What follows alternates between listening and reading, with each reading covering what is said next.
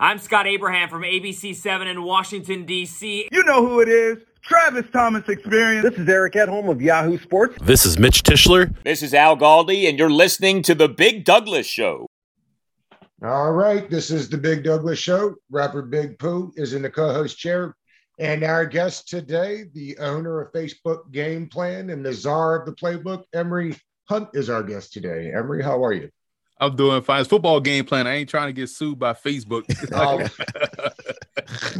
oh man, I'm sorry. I thought I nailed the intro and blew it. I had one job today to nail the intro. I would do better.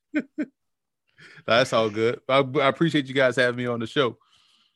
Yeah, I'm excited. Emory, I'm curious, when do y'all get well first before we do this, uh earlier today, Alex Smith retired. I thought we should just acknowledge that. Um, I don't do this very often. I got injured 10 years ago and um, uh, I'm a C6 quadriplegic. And, and what Alex Smith was able to do is just incredible. And, and I hope he finds the same happiness off the field that he found on it because I know he enjoyed playing the game. And if indeed he was able to go out on his own terms, um, then good for him. Yeah, absolutely. I mean, anytime you can go out get the bag and run and get the trophy too. You know, you got comeback player of the year. You can't argue with that, man. That's writing your own story. That's a that's a great way to end a career that you know saw its fair share of ups and downs and redemption. He had all kind of uh, you know peaks and valleys in his story. So definitely one that should be told. Yeah, I definitely agree with you, Emory. I think that him retiring today or before this next season was perfect. He got to come back you know, work his way back, play the game he loved. He said he loved, and you know, show he could still play it, but, but walk away and and have that time with his family and not, you know, further, you know, potentially, you know, do any damage to himself. So I think it was it was good that he, you know, I think he was good for the game. You know, what he all the young quarterbacks he's mentored speak very highly of him. Um, how he, even though he was a number one pick, you know, was supposed to be the guy. He still had no problem mentoring others as they constantly took his job, but he did it with pride. And you know, I hope hope the best for him and whatever he decides to do from here on out. Well, and you're right. People will forget he was he had like a, a twofold redemption story, right? Because he was a first round bust until Harbaugh basically gets to uh to San Francisco. Um, and then of course from the leg injury. Uh, Emory, as we move kind of towards the draft and, and college football and, and the players, how long, how early do you start the process on these kids, on these prospects? Well, for me, it's my, what I do is is so unique because we cover football all year round. So during the football season, I'm either broadcasting games. I do a lot of you know MEAC games, a lot of games with at Monmouth, um, and so I'm doing college football and I also cover the NFL. So I'm kind of working both ends of it but I don't start focusing solely on the draft until January when I go to all of these different All Star games uh, and you know start looking at players and, and, start my evaluations there, and then get back uh, after the Senior Bowl and start pouring over the film, and then after that pump out all my grades and reports prior to the the combine because I don't want you know anyone to believe or think that my analysis is you know based on what I just saw someone do in non-football related drills, you know. So I try to get all that work in about a month and a half of work in film and, and scouting uh, before the combine and get all those grades out and, and ready to go. Uh, Emory, I just, you know, you just said that you cover a lot of um, you know, and I'm I'm a went to North Carolina Central myself. Uh, why do you think it's so? Obviously, there's a talent difference when you go from you know, big power five football down to, you know, FCS or whatever division the MEAC is in, or version of football the MEAC is in. But why do you think it's so difficult for talent from HBCUs in, in particular to get noticed and make that jump to the NFL um, as opposed to a lot of FCS schools like North Dakota State, you know, for instance, or, or schools such as that?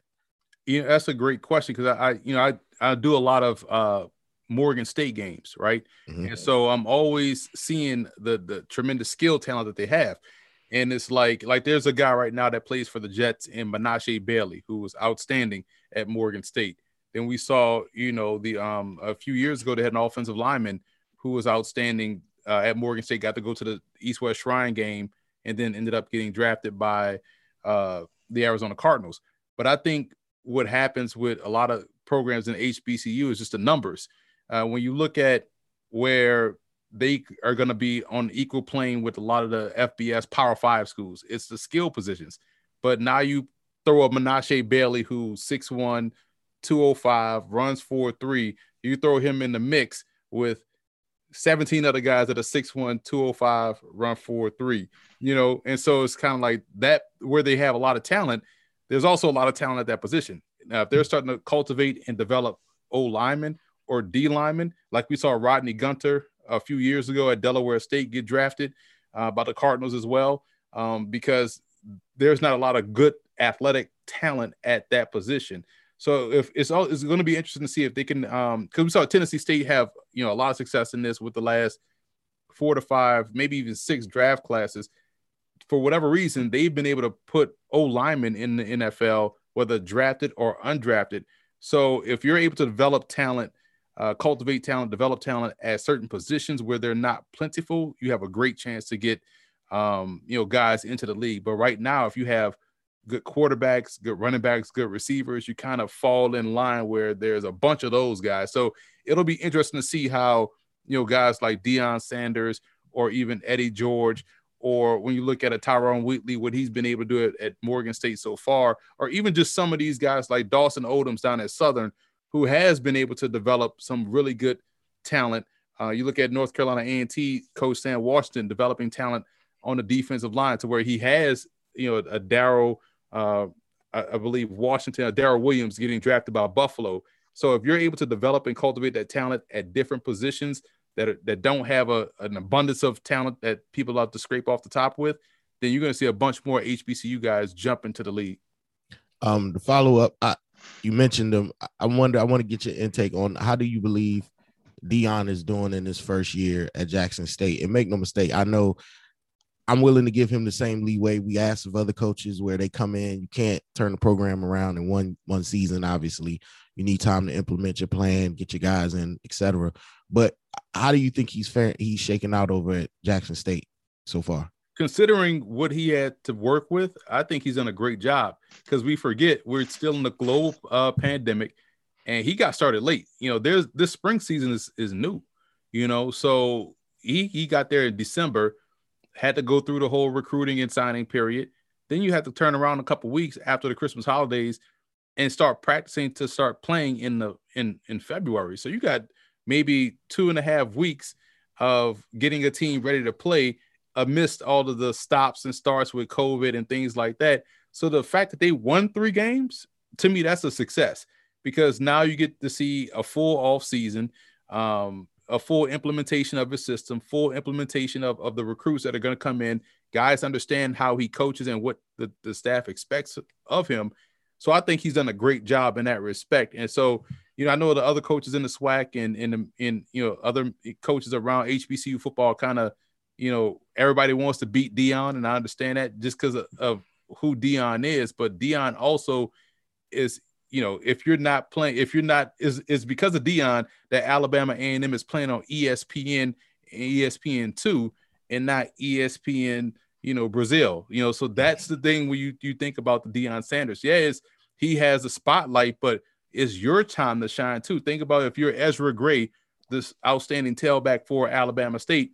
No one is talking about him if they don't beat Jackson State on ESPN. Everybody's talking about Ezra Gray. Everybody's talking about Aqeel Glass, a quarterback for Alabama A&M. No one's talking about that if he didn't go off against Jackson State, which everybody watched on ESPN. So I think he's done a great job.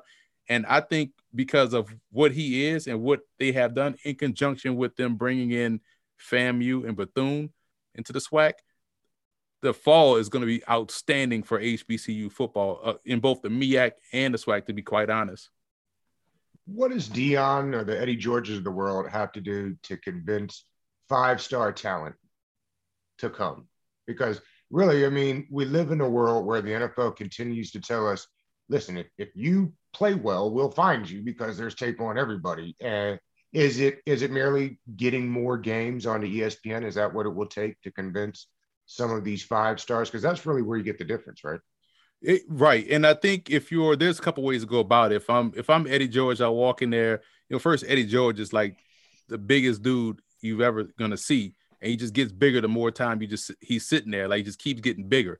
And so if I'm him, I'm walking in there with my Ohio State helmet, my Tennessee Titans helmet, the cover of Madden 2020, uh, 2001. You know, if I'm Deion, I'm walking there with those 95 Deion sneakers on. Um, you know, because I'm still Deion Sanders, I'm still Eddie George. I can get you to the league. And it's it's a good point you brought up about TV because we all remember back in the day when you know growing up you only saw maybe six schools on TV, right? You had the wherever you are in the East Coast. I grew up in New Orleans, so you had uh, we got to see Florida, Florida State.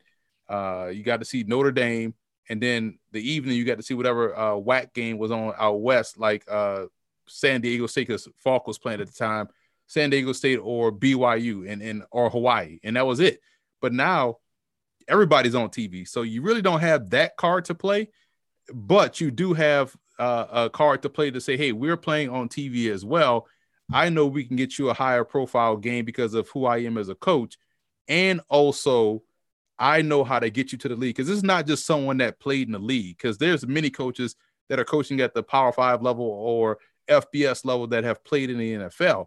These are legit greats that have played in the NFL. These are guys that you look up to.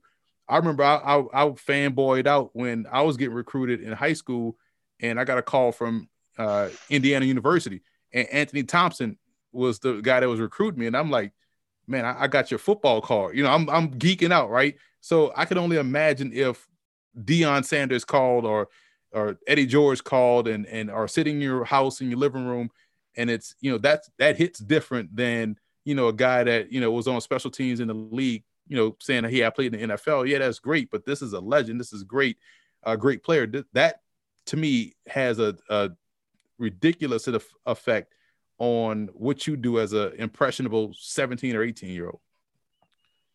I want to turn our attention to the draft, and um, we always start off with the quarterbacks. It's, it's always the big to do, and I'm seeing, you know, I was seeing Mac Jones for a long time mock to San Francisco.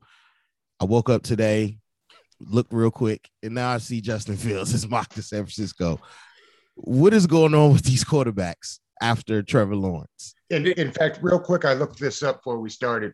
uh, I'm glad you said this.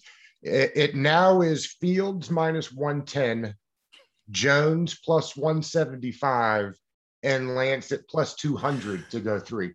Oh my goodness. And we did this Friday, right? And it was definitely yeah. Mac Jones right. on, on Friday. First of all, like how are we just gonna let Zach Wilson just slide through at number two? you know what I'm saying? Like how he just go unaccosted at number two? Um, but uh, to me, it it has always been Trevor Lawrence, Justin Fields, right? And I think the way we see stuff shake out in the media, people get bored with certain storylines. Like they love the Trevor Lawrence storyline, so they're gonna hype him up and make him go from Trevor Lawrence, a good quarterback at Clemson, to Trevor Lawrence, slash Elway, Luck, you know, all these great, they're gonna compare him to every great, right? And so obviously he's gonna be untouchable.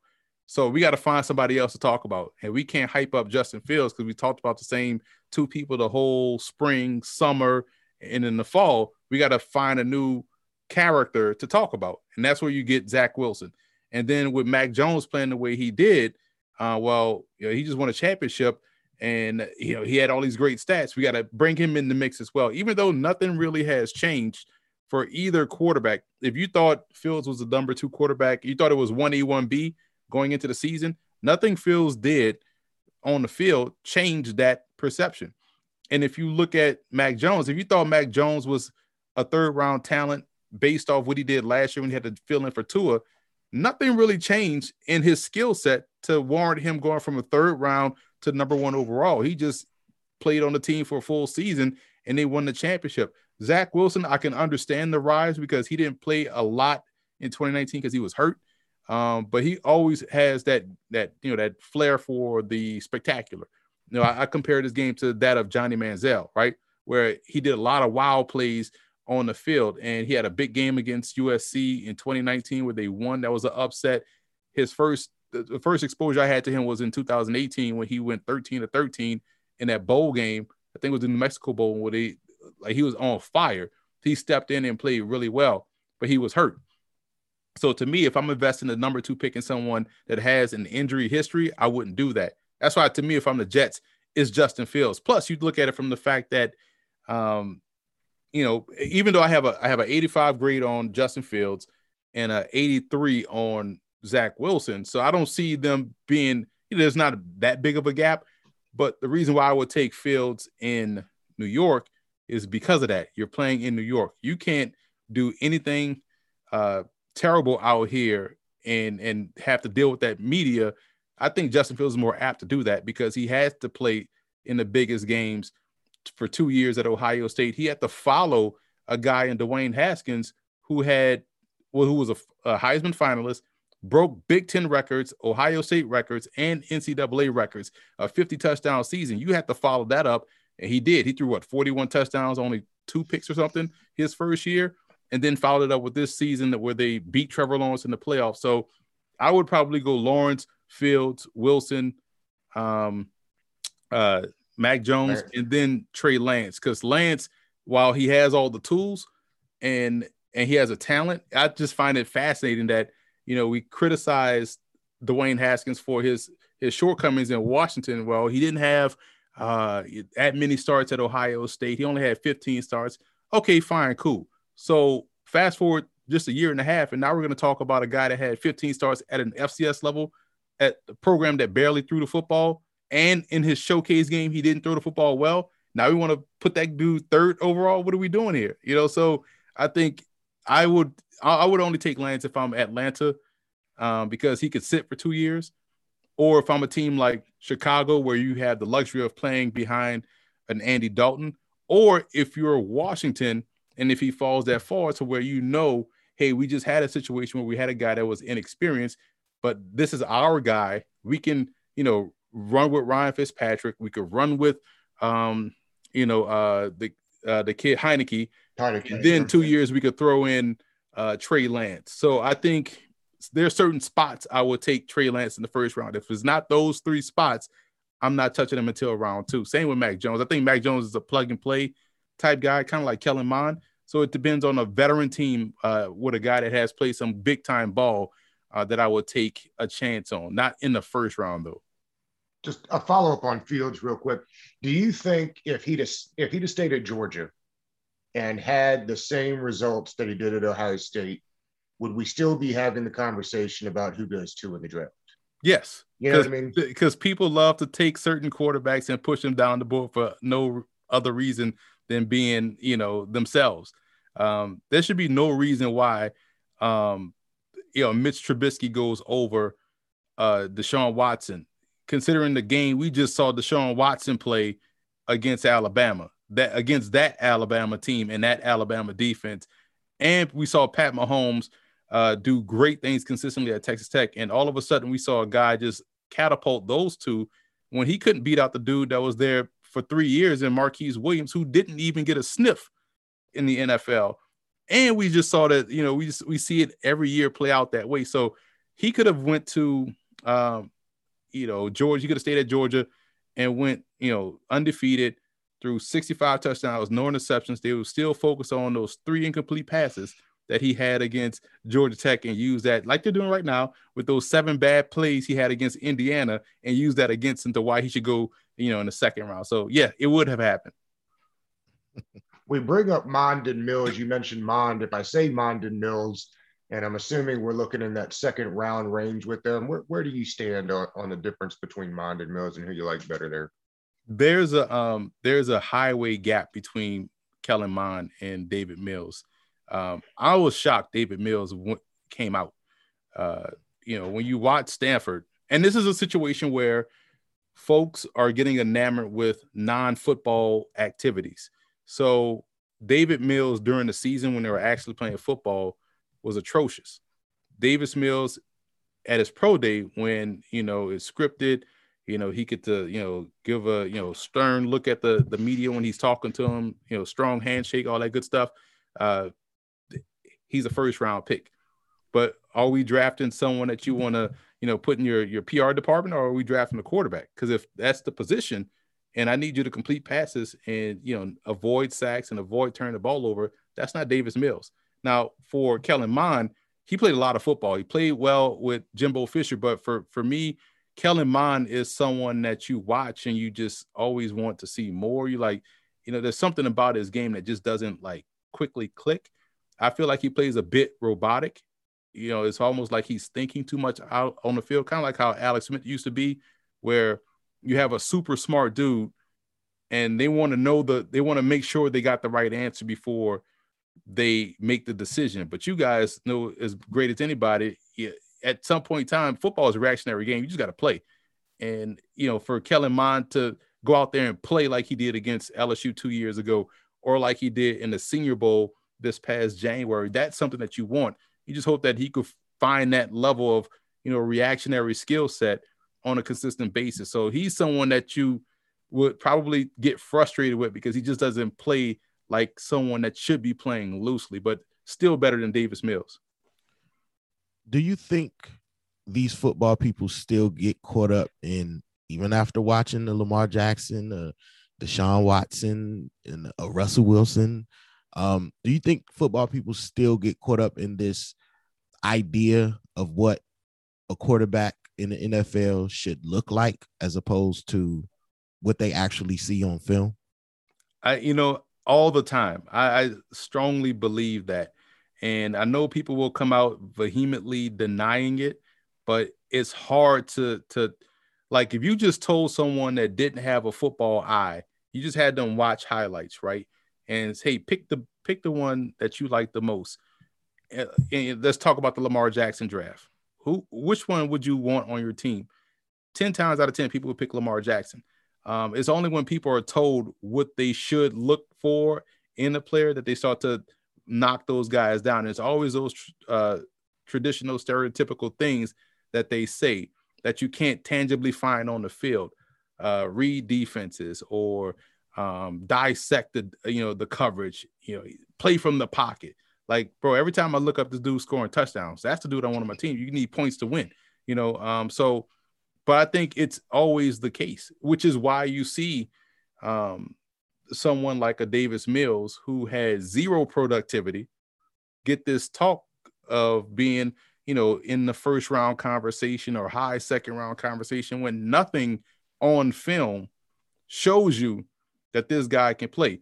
And it's interesting because you'll see them pick six or seven passes to why he can be great.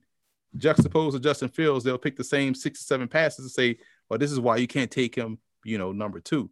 Well, yeah, all right, let's play a full season, full game. Well, you got to look at the upside of Davis Mills. You know, he didn't have help, he didn't have weapons. You know, he didn't have this. The economy was bad. We're dealing with COVID. They had all kind of excuses, right? But with Fields, it's like he better be great right out the gate. I brought up, I tweeted this out the other day just to see where people and people love to jump in comments and not realize the the the, the question. Uh, the NFL throwback account tweeted out Terrell Pryor's highlights, right? I saw that from the NFL. And so I'm like, all right, cool. Had he played now, he'd probably have a chance to stick at the quarterback position. And some people like, oh, yeah, but he threw seven touchdowns and 11 picks. That probably didn't help his case. I was like, I'm glad you brought that up because it's funny how you just leave out the rushing yards he had that year in his first year starting. Now take Josh Allen's rookie stats, passing and rushing, uh, 11 touchdowns or 10 touchdowns, 12 picks, 500 something yards rushing wow, that sounds a lot like Terrell Pryor, who only started nine games as opposed to 16.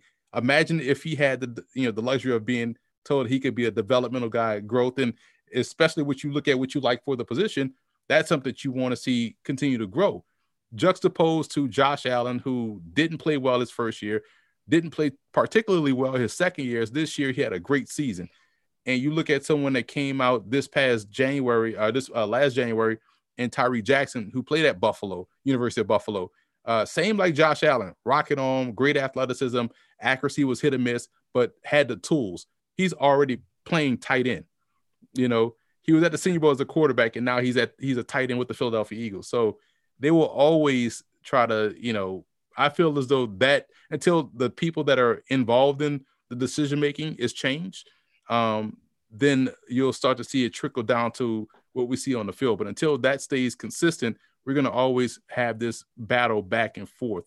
I mean, it has gone all. I I remember you know being 13, 12 years old, thinking like, wow, they said Charlie Ward was too short to play quarterback, but he tall enough to play in the NBA. Like, make that make sense. You know what I'm saying? right. So I just I, I think we're gonna always deal with this. We we just gotta find a way to be consistent on calling it out when it happens. Emory, people keep trying to convince me on Kyle Trask, and, and I've seen a bunch of him as a lifelong Georgia fan. I, I don't see it, and that, that's not because you know I'm I'm predetermined to hate on Florida, but I just don't see it. Make make make him make sense for me in that first second round area. If this was 96, 97, he'd be a first round pick, but he's not built for today's game, and it's that's sad to say, but you know this is a fast man's game now you know, and if you can't move, you're dead in the water. And we saw that play out uh, as the season went on. When teams started to, you know, put that heat pepper on him, he couldn't really get out the way. Uh, and also, you look at his placement; it was hit or miss. Yeah, we love Kyle Pitts and love his athleticism and his ability to go in high point the football and all that stuff. But you have to ask yourself, like, why is every pass he had to go jump sky high to go get? You know, they, they never hit this man in stride. You know, so between him and, and Trevon Grimes, the other six five receiver. Yeah, you know, you love those tall athletes, but at some point the placement has to be consistent. And I think when you look at someone like Trask, um, I think he's a good, you know, QB two at the next level, uh, kind of Matt Schaub uh, but you know, I don't think he has a strong arm. Um, I I just don't think he has the athleticism to be a starter because you see someone out there that can't really move and doesn't really have the ability to beat you with his arm strength if he can't move, um, then you're going to kind of put yourself in a in a limited situation. Emory, I'm interested. Do you see a lot of movement happening in the first round of the draft? You know, I I know that people will reach for one of these quarterbacks that you feel shouldn't go as high as they're probably going to go. Uh, but do you see a, anticipate a lot of movement um, starting probably at that number four spot with Atlanta? I, I think so. I think what, what was going to happen, and we kind of see it every year. Uh, we think we're going to have a draft that goes straight forward, but because the contracts are not that expensive, um, people tend to, you know, all right, we'll take some chances.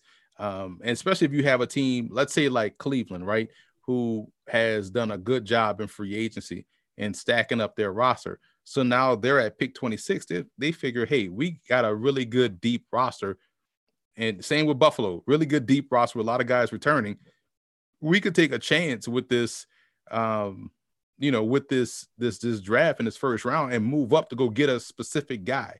And I think we see we'll see a lot of teams do that. It wouldn't surprise me to even see the Jets take that second first round pick and their their high second round pick and go up into the top 10 to get somebody, right?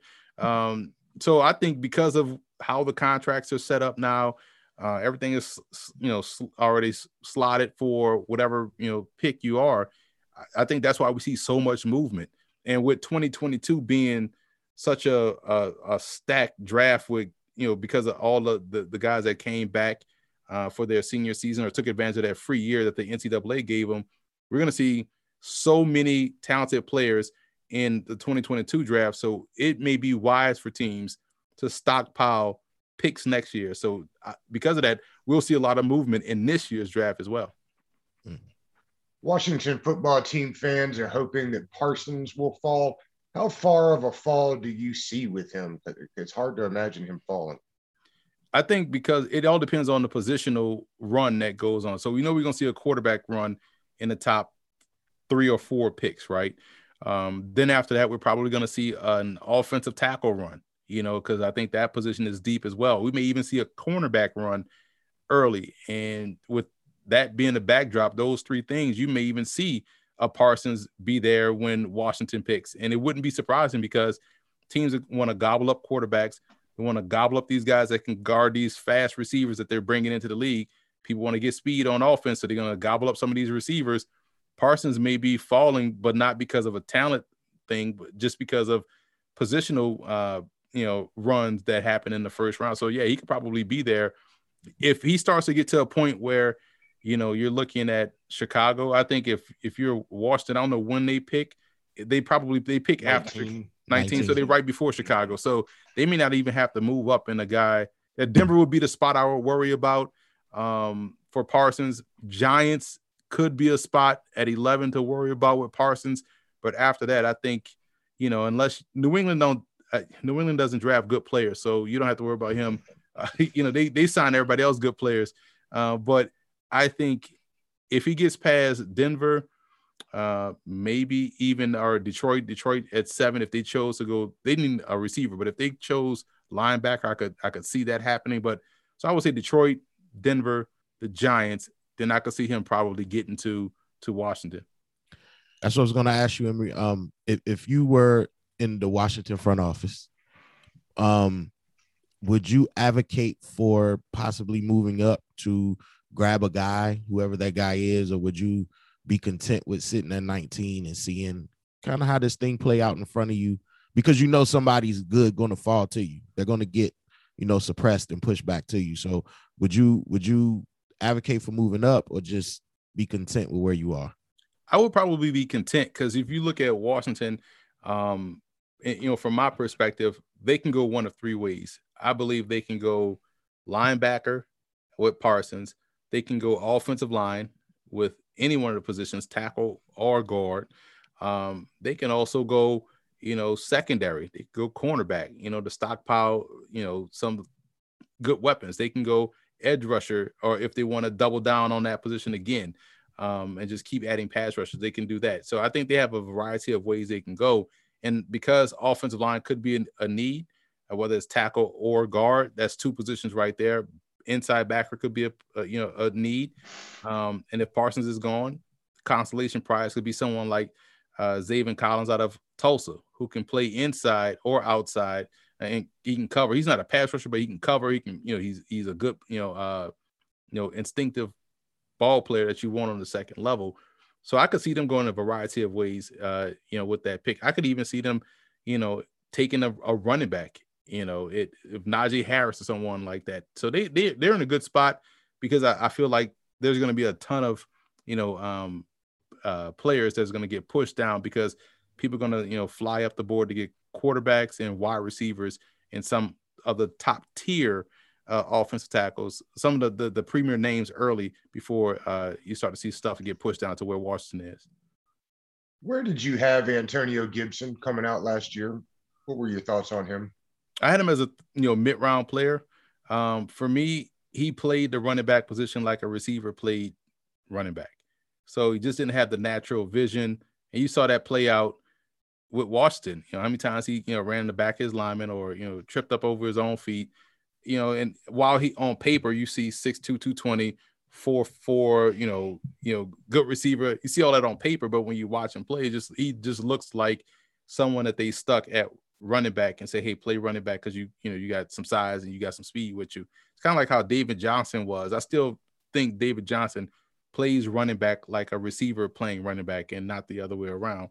Um, it just doesn't have a natural feel for it. And I think he's best suited uh, in a in a tandem type situation. So that's why you kind of saw uh, a guy like Peyton Barber have success when he got his opportunity, sees it from a running back's perspective.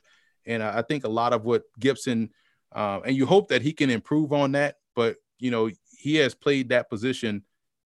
You know, at Memphis, he played it in the NFL, and he just didn't see him, you know, kind of grow in that role. He's better suited, I guess, as a short yardage goal line guy. But I think if Washington was able to add a talent next to him, it could bring out the best in him and help minimize his role and let him maximize his role in certain situations. I'm interested in. I know they this isn't going to happen in the first round because Kyle Pitts is the only tight end that will probably be drafted in the first round. But in the mid to later rounds on the tight ends, I know it's not the sexy position uh, this year in the draft, but what kind of tight end do you see um, being available for Washington in probably like that third, fourth round, fifth round, maybe um, after you get past the the Pitts and I think that the kid from Miami, I think he stretches the field. Uh, what kind of tight end do you see? Because they they are in desperate need of a tight end. Like they have one tight end on their roster or two right now. Yeah, they. I would look at someone like Pat Freiermuth uh, out of Penn State he may be someone that could be there in the second round. And um, you look at someone later on, if you're looking at a flex tight end and these guys that can really get down the field, I kind of like Jacob Pederson out of UL Monroe, whose dad is Josh Pederson, mm-hmm. um, you know, the former Eagles coach. And, you know, UL Monroe had all sorts of COVID issues this past season.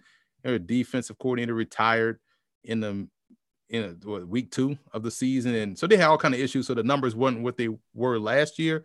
But you go back and watch last year's tape, and you watch him just completely work himself open on a consistent basis. You see him uh, getting down the field, vertical, uh, being able to go up at his highest point. So I think he has a good receiving skills that you want to, you know, run next to someone like Logan Thomas, uh, and is a much more natural at that position than Logan Thomas, who, you know, former quarterback still playing tight end. Although he did well last year, uh, you get someone that can be a, a legit vertical threat.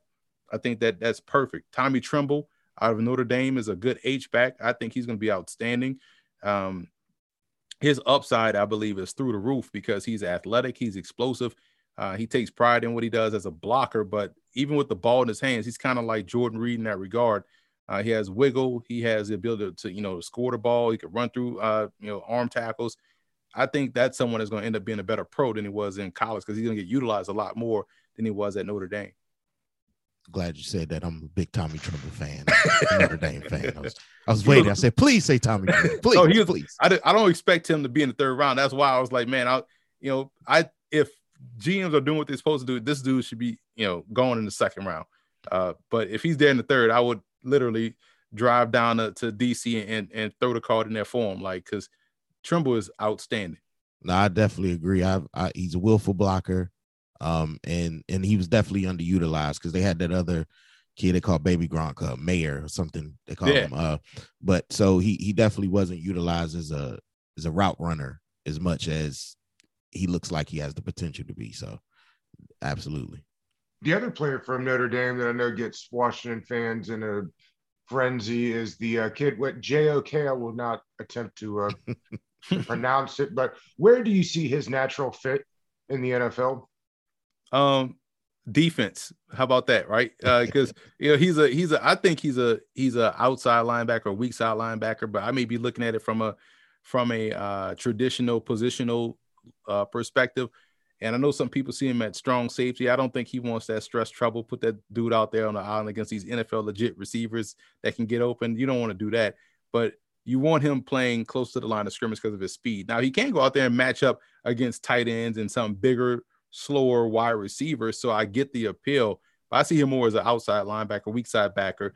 Um, that can be your nickel backer uh, in sub packages, which we know is all the rave right now because offenses are in standard three by one um, personnel group and through receivers, you know, one tight end. So uh, he fits today's game. He's athletic. He's consistent. Uh, and I can understand the appeal. That's someone else that could be a target for Washington in the first round because you don't teach that level of speed and explosiveness, but he also has good football skill set. Um, you know, he plays out in the space better than some guys uh, that are out in the space primarily by their position. But I don't think in the NFL where everything is enhanced, uh, you want him out there consistently because he can get exposed. But I do see him as a as a very good weak side backer, almost like a matchup piece on defense. Emory, I'm interested. What would you do not not cut, not wave, not trade, but what would you do with Landon Collins when he comes back? It sound it sounds like he's the player that you just described uh, with JOK there. Yeah, like, what, yeah, what would you do with him? You know, it's it's unfortunate because I cover the Giants and I've seen a lot of Landon Collins out here, and I liked how they utilize him. I want to say his second year, but in that scope, they had – uh, Dominique Rodgers-Cromartie playing kind of a hybrid role where he was kind of playing safety and corner, but they so they allowed Landon Collins to move around, which then allowed him to have his best season, uh, make the Pro Bowl with the Giants. And so I think you kind of want him to move around. He already let it be known he's not trying to play nickel linebacker, but you got to you know put him to the side like like bro, you, you kind of is already. You know what I'm saying? Like they, you know you, you kind of moving you around anyway. Um, but uh, I think you got to really, uh, you got to really, you know, dress it up nice for him to understand that this is what you could play, while you add another safety back there and you have him playing almost like a rover. Um, but you kind of essentially could have him play nickel linebacker, you know, just kind of change how you uh, say it instead of saying, "Hey, man, it's fifteen dollars, it's, it's fourteen ninety nine. Kind of deal with with So- Landon Collins. Well, no, well, no, they- you, you you're safety. He's going to play primarily near the line of scrimmage, but he's still exactly. You see- you see- They- yeah, absolutely. they didn't address it nice because when Rivera asked this week, I don't know if you saw this or not, but they asked him about Landon saying he wouldn't move to a linebacker, and was that like a joint decision? And he said Landon does not speak for the organization when he says that. So Rivera made it known that he'll play where he's told, I suppose. But to your point, with the Sam linebacker all but extinct now, that the Viper dime money, whatever you want to call it, I mean, safe three safeties are on the field almost all the time now, right? Yeah, and uh, here's the thing: everything is cyclical. You know, I remember when it, you know, everybody wanted, you know, uh, Ted Washington and and uh, Big Norman Hand on the inside, right? These big D linemen, Grady Jackson and those guys. Then everybody went spread. and like, man, we can't have these two big dudes on the middle, so we got to get these smaller DNs that could get out there and rush. Then everybody go back to three tight end sets. Now we have these small dudes out there, and we can't stop the run. So no matter who you have out there on the field, teams will will adjust. So if you want to, you know, put three safeties out there, cool. We just gonna line up and run the football, and, and we're gonna expect those safeties to get off these blocks from these tackle eligible guys that we have in there, and see how much they want to do that. Um, you got these skinny edge rushers out there. Can they stop the run? We're gonna take away their biggest strength and use it, use it as a weakness. We're gonna make them be run defenders as opposed to pass rushers. So it all depends on. Uh, that's why you want guys out there that can do a, a lot of good things on both ends of defense. Because if you try to, you know, play the the, the matchup game, teams gonna always have a way to out match up you, especially if- they have the personnel. Emory, I'm I'm I'm not going to take a tour around the NFC East this week. I promise I'm not. But I I heard you said you covered the Giants, and I want to know what what do you think of whatever direction they're going in, and then Daniel Jones just as a prospect or a quarterback in the NFL because I know when he came out, that was the debate. Like, should he go as high as he did, or was he better than Haskins and whoever else came after him? But what do you see of Daniel Jones and the direction the Giants are going? You know, and, and I had Haskins rated high and I had him over Daniel Jones. And so I'm still going to stand on that. Like talent wise, you don't take Daniel Jones over Dwayne Haskins. But let's say for for the same thing we talked about um, with Justin Fields versus Zach Wilson playing here, I kind of feel like it worked out for the Giants because Daniel Jones has the right temperament for this this media market. You know, um, so it kind of worked for him. He's working for the Giants in that regard. But on the field, you know, as much as people love to rag on Washington saying, oh, they they chose, you know, that's why the Giants chose him instead of Haskins. Like, I mean, Jones threw 10 touchdown passes last year and played in every game. Like, what are we talking about? Haskins threw seven. Like, it's not like Jones, you know, out there lighting it up. Um, and he also has 39 turnovers in in you know every game, you know, all the games he's played in. So what actually actually are we doing? Uh, so I think Jones is in a pivotal season because everything around him has gotten better. Their defense carried them last year. The offensive line got better.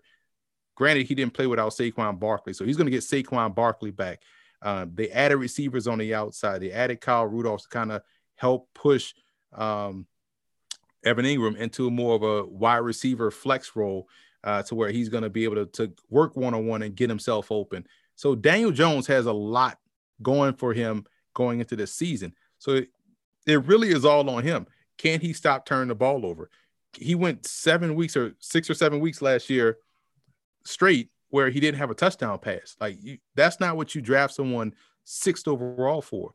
And so with all of the things that they've added, if they get to the playoffs, uh, is it really because of Daniel Jones? Is it because of the defense and him not, you know, turning the ball over and just handing it off to, you know, Saquon Barkley? So I feel as though he has to take a huge leap this year uh, in ball security and throwing the football with consistency.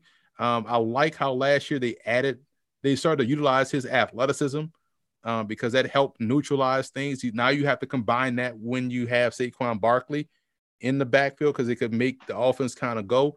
Because uh, they were trying to make this guy be Eli Manning, but you're wasting his athleticism in doing so. So we'll see this year if he can take that jump. Because if not, you know, people talk about oh if Lance falls or Fields falls, like and Giants fans making fun of all the you know all the other teams in the division. It's like, listen, if we're gonna keep it a buck, if a quarterback falls and he's there at 11, y'all be stupid not to take him because I mean, let, us be honest, you know, you, you can improve over Daniel Jones. He's not there yet.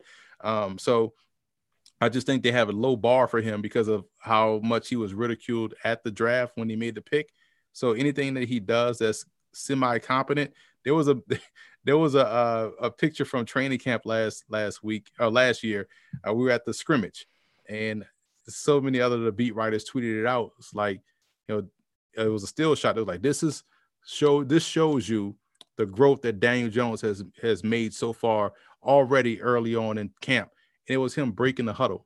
I was like, yo, oh, what bar are we setting? You know, like, are we serious? Like this, he just broke the huddle. And he was like, this is the leadership uh, that you want to see from. like, my my God, like we are literally, you know, got pandemic brain. And so uh, I just think that he's go he has to do something on the field to warrant that, uh, you know, or we're to see the Giants in 2022 address the quarterback position. Were you surprised they gave Leonard Williams that big ass contract? Not surprised at all because Leonard Williams actually earned it, man. And I remember uh, we did we did I was doing this show in um uh it was in Manhattan. It was at this place called Rock and Riley's. It was it was draft night and it was with the fantasy sports network. So they had a show inside this this uh restaurant and on the balcony the nfl had a party like a draft party. So as some players are walking in and out we're grabbing guys bringing them on the show. So we we grabbed leonard williams. This is when they took um i believe saquon barkley it was a saquon barkley year and and so we grabbed leonard williams he's with the jets and i was like you know, obviously, you know, people look at you as a five tech because you're doing um, that's what they have you playing in that defense. And is, you know, so people think you can't rush the passer, even though you did it at USC. He was like, I said, so what position would you ideally want to play up front? And he let it be known then. Like, I'm a three tech all day. If they let me be a three tech, I'll, I'll be able to get sacks. And, you know, we, you know, talk about that, blah, blah, blah. And so he goes to the, the Giants and they allow him to play more inside, and he gets these sacks that that you know was evading him with the Jets. So I think he went out there and proved that he can do it, uh, which is why the Giants I think are, are probably going to take a DN or edge rusher at 11 and try to keep him in that role where he can continue to rush the passer and be disruptive up front because Dexter Lawrence is, is a, a big guy that can also in his own way affect the pocket. Leonard Williams can can get pressure If they have someone that really got juice coming off the edge, then their defensive line would be uh, tremendous. Well, we don't appreciate it because now we gotta we gotta pay up for Jonathan Allen now. Now it's the bar's been set. That that's what I was gonna ask him, Doug. I we asked this question last week, but if if it was your choice, who do you pay and who do you let go on that Washington front four? Well, I'll just say three because we know Chase Young. He he he's going into a second year, but between Jonathan Allen, Daron Payne. Um, well, just them two. They did the tackles. Who who do you pay out of them two? Because I, I don't believe they're going to be able to keep all four of them guys on that front four for too much longer together. Yeah, and my answer is kind of tied to how much they like and how much they see growth in Tim Settle, who can play himself. You know, um, but they love Tim Settle. Yeah, so if if Settle – who has some quickness and also is a is a big stout guy.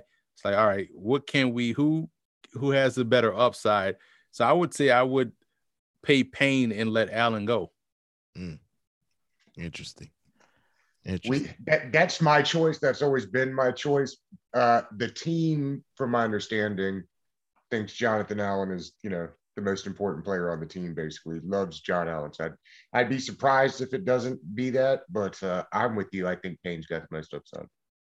I think a lot of I think what they like about Allen, you know, he's a good player, really good player. Don't get me wrong, but he's also uh, an extension of the coaching staff in terms of being vocal. So that's right. They like that, and, and so you know, that's that's what I'm gonna say about that. I, I, I, believe they have that in Chase Young now. So yeah, exactly. uh, Emory, we thank you for coming on with us today, taking your time. you know, to be with us, and we really appreciate your insight. Let the people know what you have coming up next and where they can find you. Uh, I uh, appreciate you guys having me on, allowing me being open and just honest and just talking ball. Um, they can follow me on Twitter at fball game plan. They could pick up the copy of my 2021 uh, NFL draft guide. They can find it at footballgameplan.com slash 2021 draft guide. And I wanted to show you guys, I printed my copy out. This is what it looks like. Ooh, so yeah, I was, was going to ask you how long it takes to put that thing together because I saw it today. It's huge. Yeah, it's, it's all scout reports. So this is individual scout reports for everybody. So we got over uh, 580 individual scout reports. So you're looking at over 700 pages there, or 600 something pages. Um, and it takes me about two weeks to, to put it out because as I'm watching film, I'm inputting my notes uh, on each player, and I watch position for you know one position first and move on to another position. Um, so I'm able to get that done in in no time because I, you know, I, that's just how I I process and work. Um, but yeah, you can find this at footballgameplan.com slash 2021 draft guide. And, and not only, again, the fact that there's almost 600 players profiled in here, scouted in uh, individual pages, it not only covers you for whoever gets drafted, but it also covers you through, you know, training camp and preseason. As we know, NFL rosters are transient, so you're going to see a lot of turnover on the back end of the roster. And when your team signs a Menashe Bailey, and you're like, well, who the hell is Menashe Bailey? You thumb through this guy, like you see a scout report on Menashe Bailey, and you're like, oh, well, that's what he can do. And that's how he fits in. So that's why we give guys uh, this amount because we know it's not just about the draft, it's about the undrafted players, it's about the free agents, um, and it's about those players that we're going to see, you know, end up making the team and making an impact on a roster in the regular season. So when Kamren Curl is balling and no one knows who Kamren Curl is, you go to the scouting guide from last year and see a good scouting report on Kamren Curl and how we had him highly graded and he's out there making an impactful play. So it's a really good draft guy. This is my second year putting it on paper because usually I was just doing it in video form. So we're excited about it, and it's it's a it's a good piece to have. I printed mine out because I got to carry it with me when I go cover the uh, the the draft in Cleveland. Um, but you don't have to, you know, you know, take out tuition to pay for this this printed out form. But uh, you can thumb through it on your iPad or whatever. Uh, uh, and, and, again, it's at footballgameplan.com slash 2021 draft guide. Excellent. I'm, I'm, gonna have to go get my copy because I, I that's something that I always I'm going to Google like who's this guy? Who where did this guy come from? So definitely appreciate you doing that. But once again, thank you, Emory, and and you know, have a good day and you know, good good luck next week for draft week. hey man, appreciate you having me on. Always a big fan of your music too, by the way. Ah, I, I ain't gonna. I had to. I had to fan out for a bit, like I, I, you know what I'm saying. So I want to let you know that while while, the, while the people are listening. ah, thank you. So, thank you, much appreciated. Had to let you know that, man. I appreciate you guys having me on. All right, have Thanks, a good Appreciate you. Boom. Um, I can. uh I can send you guys. Did you guys? What's your your both you guys' emails? I can shoot it to you. I can send it to you when we're done. I'll just send it to you. Okay, and I'll send send you guys the guide as a oh, thank you for, for, for having me on. That's what's up. I appreciate that. Okay. All right. Thanks, man. Thanks, man. Have a good one. You too.